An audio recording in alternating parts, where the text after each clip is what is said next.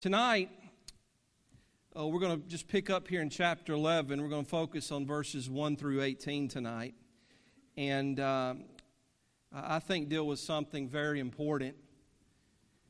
Uh, we're, we're picking up, um, a few weeks ago, I, I, think it was probably the Sunday before Easter, uh, we were in Acts chapter 10. And there, Peter was in Joppa. And uh, the Lord directed his heart to carry the gospel to the Gentiles in Caesarea. And if you'll remember, he had a vision, and uh, the Spirit led him. We'll, we'll, we'll look at that again tonight. But that's where we pick up here in chapter 11. So let's all stand, if you would, please. And uh, I, I won't read all 18 verses to begin the message. We'll focus on the first few and then we'll pray and get in the word tonight. And the apostles and brethren that were in Judea heard that the Gentiles had also received the word of God. And when Peter was come up to Jerusalem, they that were of the circumcision contended with him, saying, Thou wentest into men uncircumcised and did eat with them. You'll see on the slide the title of the message tonight is Contentions Within the Church. And uh, we're going to look at that tonight. So, Father, we, we thank you for allowing us to come back together tonight. We thank you, Lord, for a good service this morning.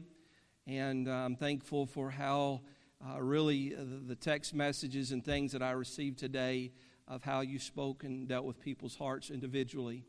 And I, I pray that you would bless in our service tonight. And uh, we thank you for those who've come back together and realize this is kind of a holiday Sunday. Uh, and there are probably others who have traveled and visiting with moms today. And uh, I, I, pray, Father, that you would bless all of us as we have gathered together tonight. Bless your word. Help me to help me to preach, and uh, help me to be a blessing and a help to our church. We pray this tonight in Jesus' name. Amen. You may be seated.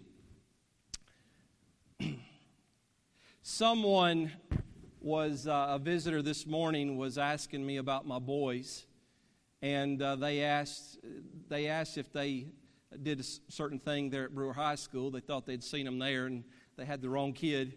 And uh, anyways, they they asked me if I was athletic, and I said, "Do you do you see this? Do I look athletic?" And, and I just laughed, and I, I said, "Well, there was a time when I was athletic. I'm far from that now." And they just laughed.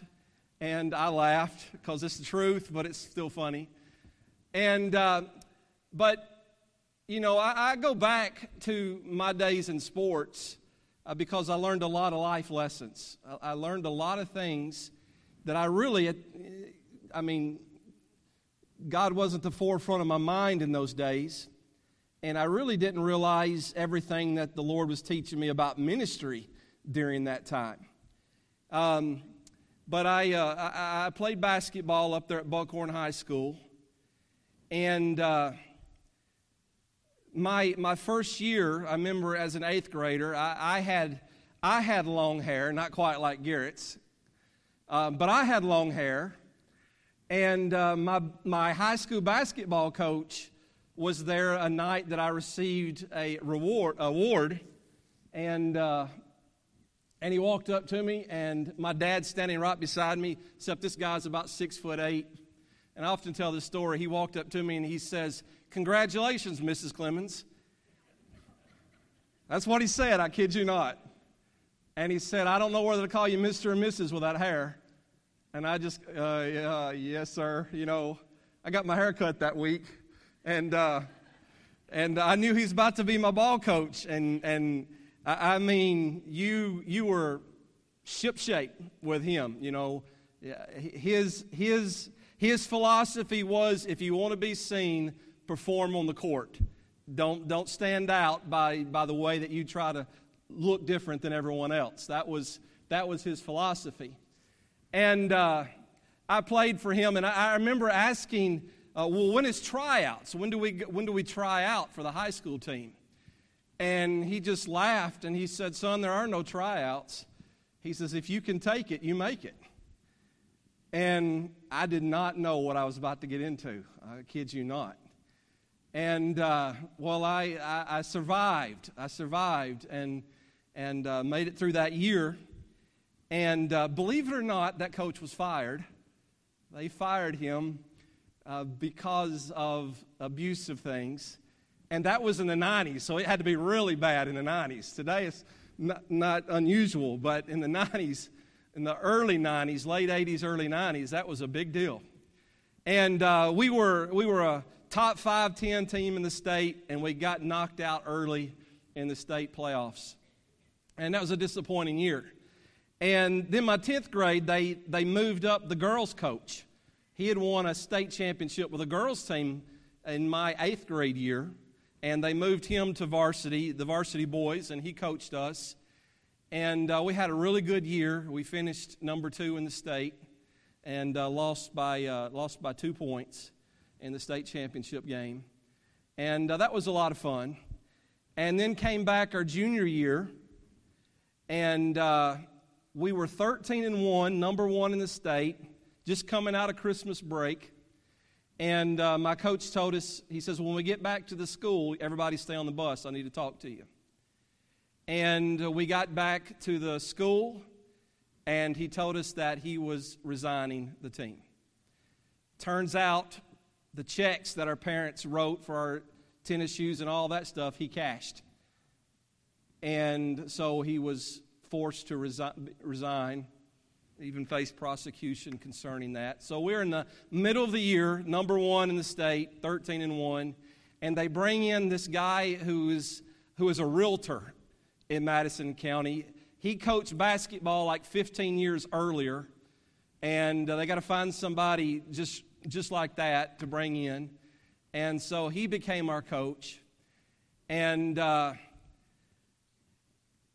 and we went, we went 16 and 1, finished 29 and 2. Our only two losses was the Jack Dawson's Butler team. And uh, we finished number one in the state that year. All right?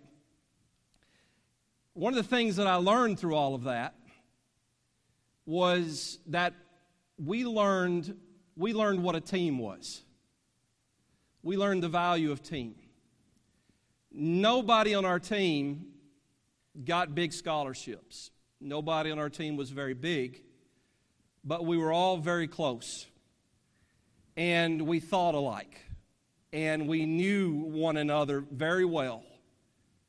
And uh, we, we played united as a team. That junior year, we averaged 97 points a game. We scored 127 against Hazel Green. I mean, we put our throat, we put our foot on their throat that year. That's, that's the preacher speaking right there, okay? Hazel Green was my rival. That, that's almost four points. A, that's almost four points a minute, BJ. I mean, we were rolling. And you can't, you can't do that and be an individual team. You can only do that if nobody's looking for the glory or the accolades. We're just, we're just looking to win. And we just wanted to beat you, and we just wanted to beat you bad. And it didn't matter who came off the bench, it was like another starter was in there. That was a great team. And so, even when, when it came down, and our coach, and we were pretty tore up because we were close to that coach, and uh, just let us down, and we were pretty upset when, when most people would fold, we got stronger. Are you with me? I'm going somewhere with this, okay? I'm not just, I'm not just storytelling. We, we didn't, we could have folded, but we got stronger. And we became closer as a team. And as a team, we went and accomplished something that most kids would like to accomplish. My senior year came along, and it was my fourth coach now. And he was terrible. I just tell you, he was terrible. Did not, was a, did not fit the system, did not. He come in, he, he had this Division One, you know, he, he coached out at Oregon, Oregon State, I believe it was, or Oregon. And he, he had to coach there, had on his resume that he coached this guy who went to the NBA um, but he was a terrible fit for us. And what happened? The team divided. And we were, we were not very good. The team divided, and everybody started looking at themselves. And I just got to where I hated basketball. I hated it. And my dream was to go play college ball. My dream was to be a high school basketball coach. That was my dream. But that, by that time, I hated it. And I, did, I could care less about it. And for years, I wouldn't even watch a game on TV. I would not even watch a game. It was just bad because division had set in. And you lost your love for what you were doing. Now, I thank God for that because I could be a basketball coach instead of pastor Somerville Baptist. And, and I might, I wouldn't have met my wife and uh, wouldn't have my kids. My life would be completely different. There's something about people working together with the same goal, the same thought, loving one another, and a church loving Christ. Not, not looking at what we get for ourselves or the pat on the back, but we're looking at how we can make one another better, encouraging one another, helping one another, and as a team, doing something, doing something worthy that we could never achieve by ourselves. Do y'all get the spiritual application there? Now, here's the danger. We've been noticing throughout the book of Acts the different tactics that Satan uses to try to stop the furtherance of the gospel. In chapter number 10, the gospel is not now to the Jew only, now it is reaching the Gentile. The gospel is beginning now. It's been in Judea, it's been in Jerusalem, it's been in Samaria. Now it's beginning to work to the far reaches of the world. And the devil doesn't want that to happen. So he tries to put a stop to it. And who he uses to put a stop to, to try to put a stop to it, is worthy of taking note. Because as we look here in verse number one, now, Gentiles have just been saved. They, they sent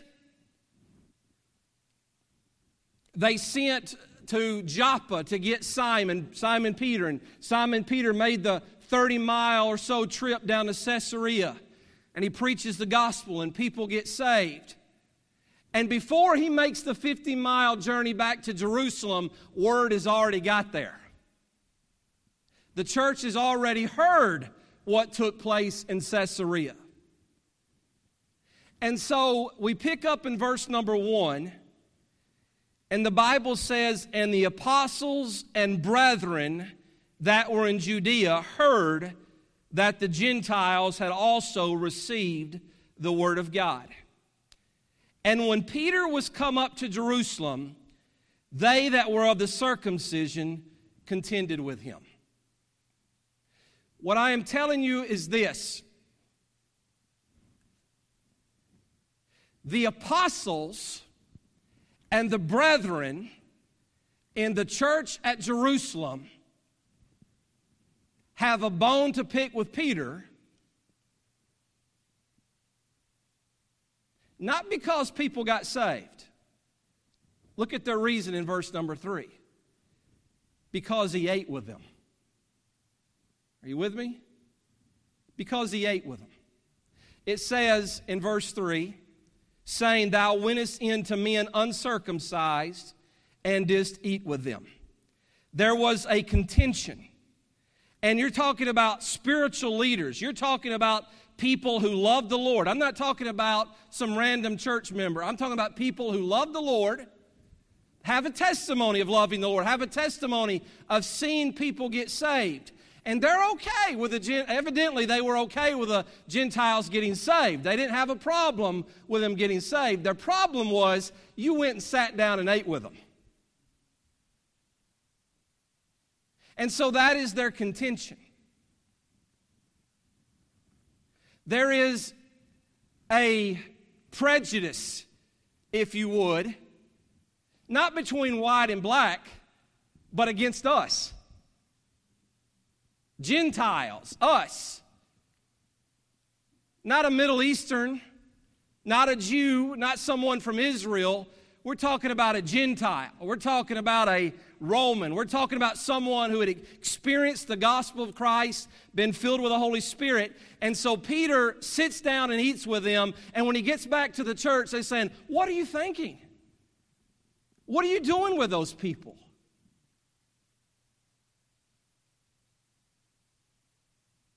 And it is amazing. I'm not, listen, I'm not going to keep you very long tonight. It is amazing what we allow to cause conflict and contention in the local church. People are getting saved. Praise God. And then somebody over here comes to me and they've got a gripe about something, and I'm like, Are you serious? Do you, do you not realize what kind of service we just had? Do you, do you not do you not recognize how the Spirit of God was moving today? And you want to come and you want to complain with me about that?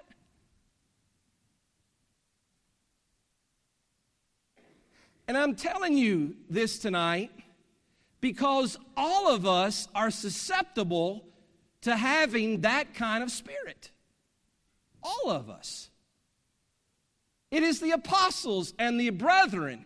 I mean, Peter comes back, and I, I, imagine, I don't know which apostles were there, but I imagine he was looking at John and saying, John, you, you going to speak up?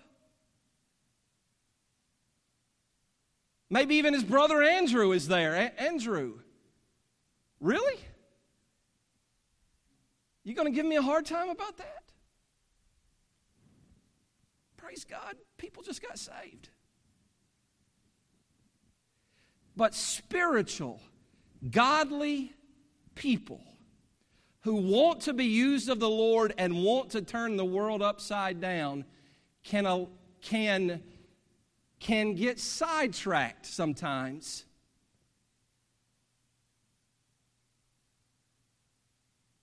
And instead of having a conversation and saying, hey, let's sit down and talk about this, they're just going to get mad and contend with them to the point that we don't even want anything to do with you, Peter.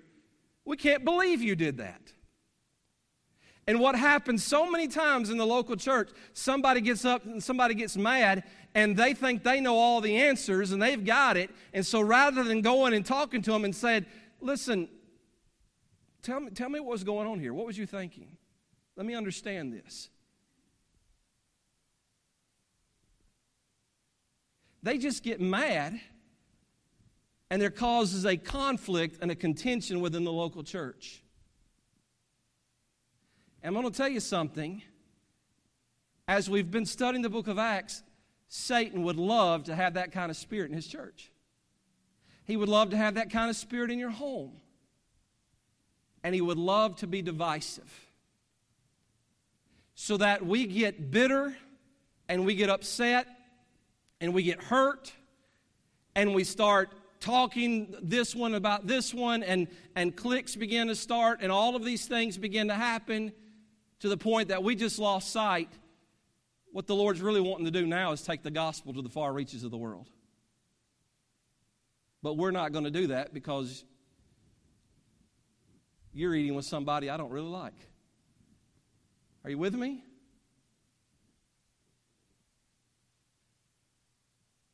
So there's a contention there. And he says in verse number three, or verse number four, Peter rehearsed the matter from the beginning. So we already read most of this in chapter number 10. Lord adds just a little bit of a few details here in chapter 11 that's not mentioned in chapter 10. But let's, let's read it together. So Peter tells them in verse 5 I was in the city of Joppa. What's the word? Praying. That's a good place to start.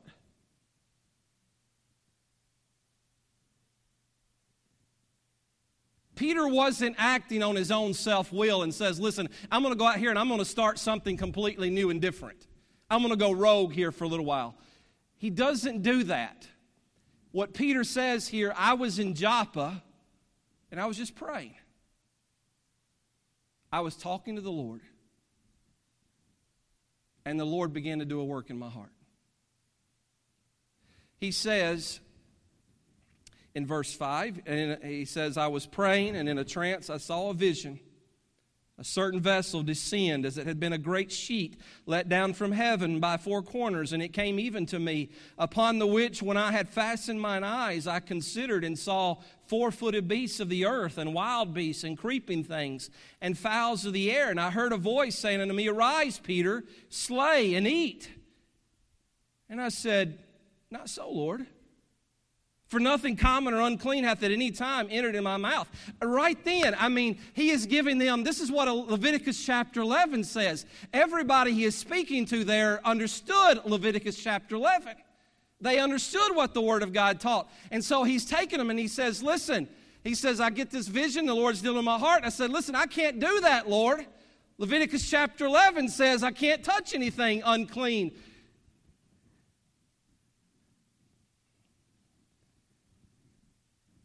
But the voice answered me in verse 9, again from heaven, What God hath cleansed, that call not thou common.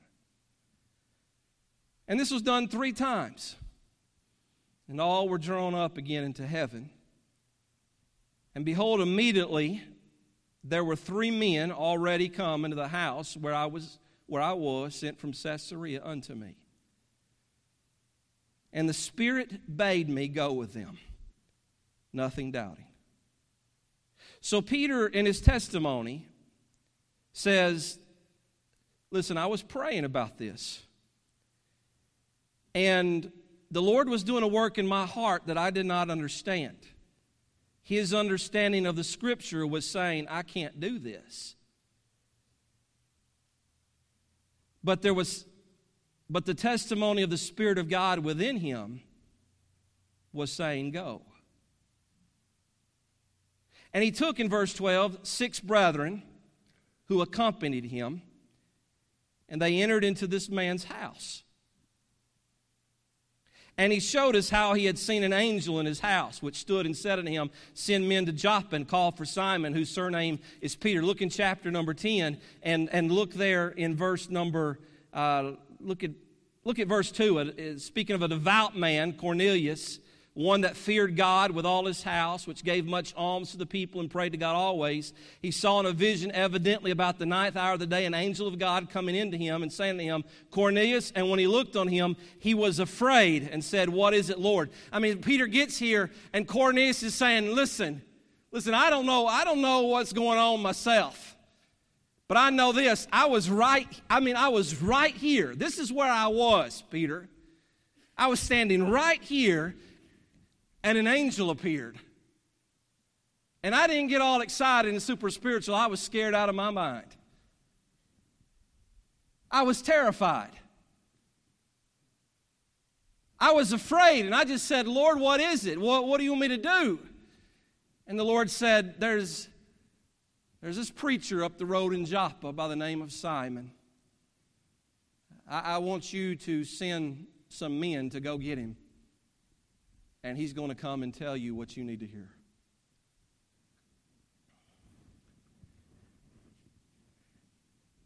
And because the Spirit of God was leading Peter, Peter is still, remember, doesn't understand every detail, but he's willing to follow the Lord.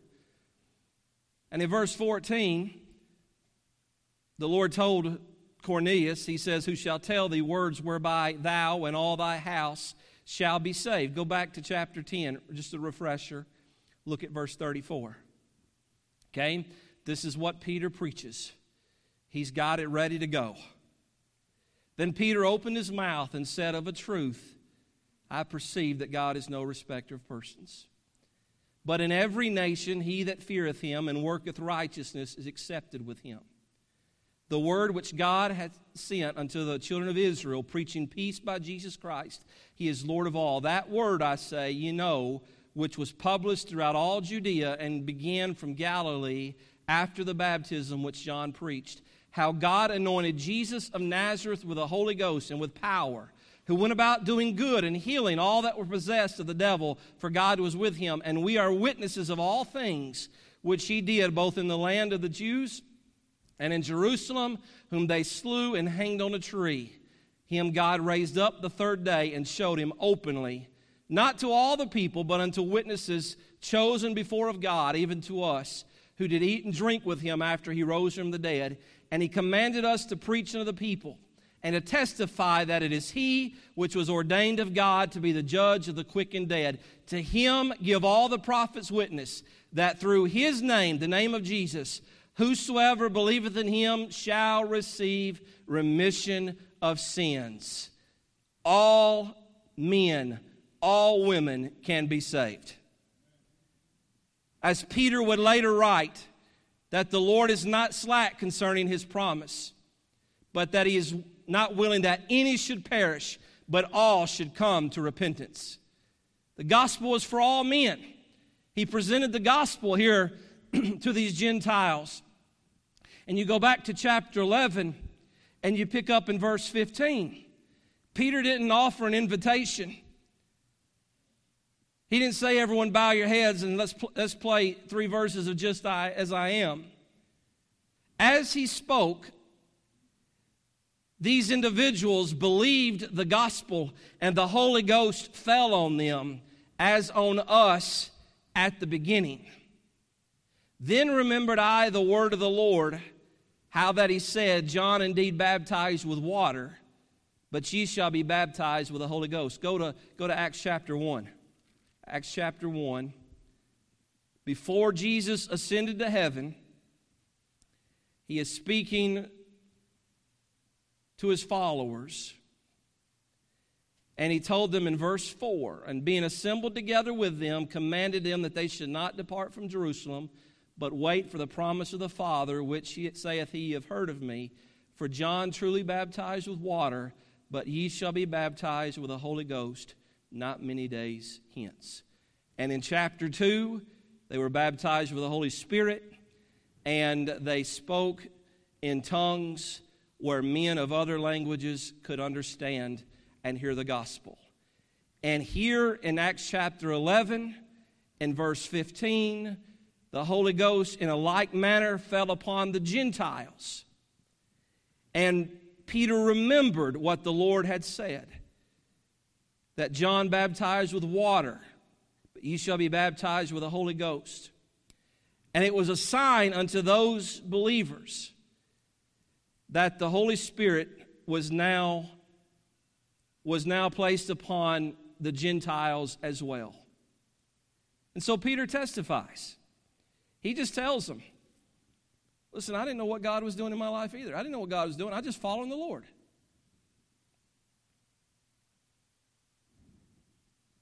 I was praying. The Lord began to show me some things and begin to really work in my heart and my spirit. There were some things about His Word, and God just, just began to do a work there. I know that I'm, I'm not supposed to be eating with Gentiles. I know that. But God was directing my heart differently. And so I just followed the Spirit. And I just went with the Lord. And when I had the opportunity, I shared the gospel. And guess what? Those people got saved. And so, with verse 17, for as much then as God gave them the like gift as he did unto us, who believed on the Lord Jesus Christ, what was I that I could withstand God? That's a great question. Who am I? It was God doing the work. And the people's response in verse 18 God willing should be our response. When they heard these things, they held their peace and glorified God, saying, then God, then hath God also to the Gentiles granted repentance unto life. Amen? Sometimes people may do something that you don't understand. Maybe they say something that you don't understand.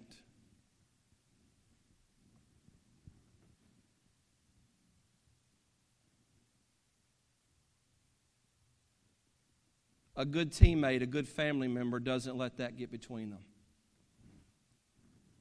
You'll help me close out if you'll say amen and get this. Okay? Get what I'm saying here.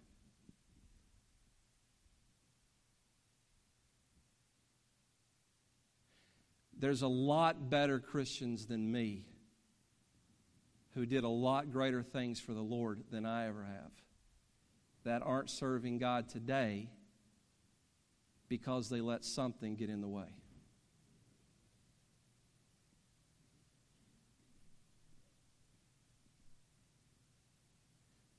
We're not talking about new believers here. We're talking about people who's walk, known to walk with Jesus Christ. And they say, Peter, what are you doing? Peter says, What? I'm, I'm just following the Lord. I'm just following the Lord.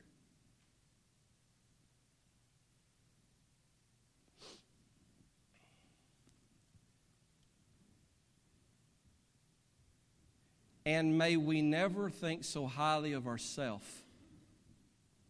that we think we're too good to sit down and eat with somebody different than us. Amen?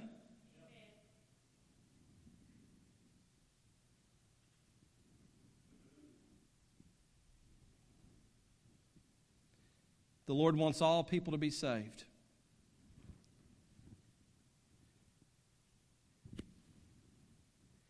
Be careful what soapbox you want to stand on and start preaching on,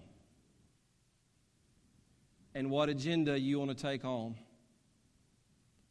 because it's very possible you close people off to the gospel. You proved your point. We all know where you stand.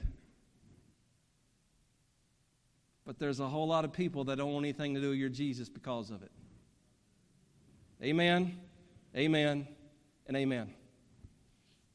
I'll close with this. Everyone, everyone knows who Gandhi is.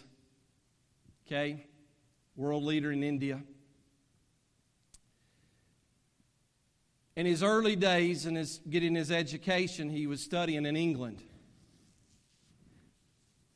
Someone gave him a Bible and he began to read the gospel.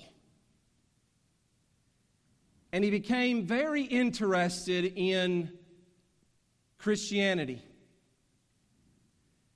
And he really felt like that was when he, what he was studying and what he understood about Christianity and Christ and the Gospels. He felt like that was the answer to the caste system in India. And so he made a decision to attend a local church there in England, and he wanted to get with the, the preacher, the pastor, and he wanted to be enlightened concerning the topic of salvation and the doctrines that are taught in the local church. But when he came in the door, the usher didn't like, like his appearance.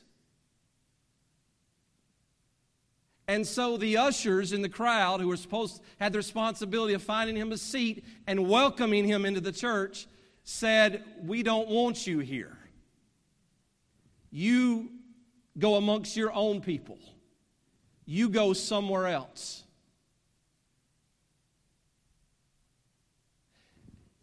And Gandhi left that service that day thinking, well, if Christianity has its own caste system, I'll just stick with being a Hindu.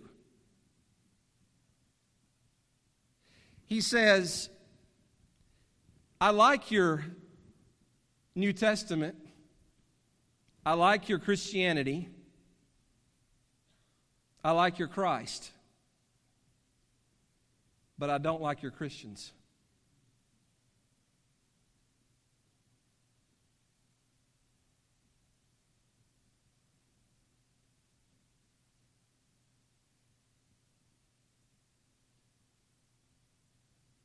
Love one another. Encourage one another. Help one another. None of us will ever always agree all the time with one another, right? It's just not going to happen. But don't get caught up in being allowed to be a dividing part of a church. That you become a part of a team that you don't even want to be a part of anymore. And you lose your taste for it, and you lose your heart for it, and you cause other people to do the same thing.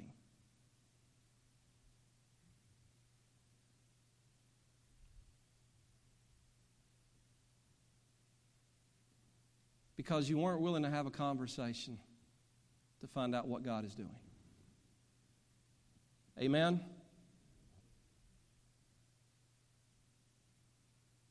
Love one another. Love one another. And may we come back together.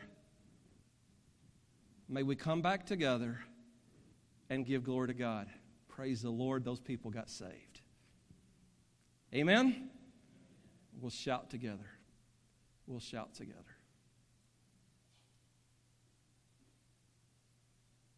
We'll shout together. Let's all stand.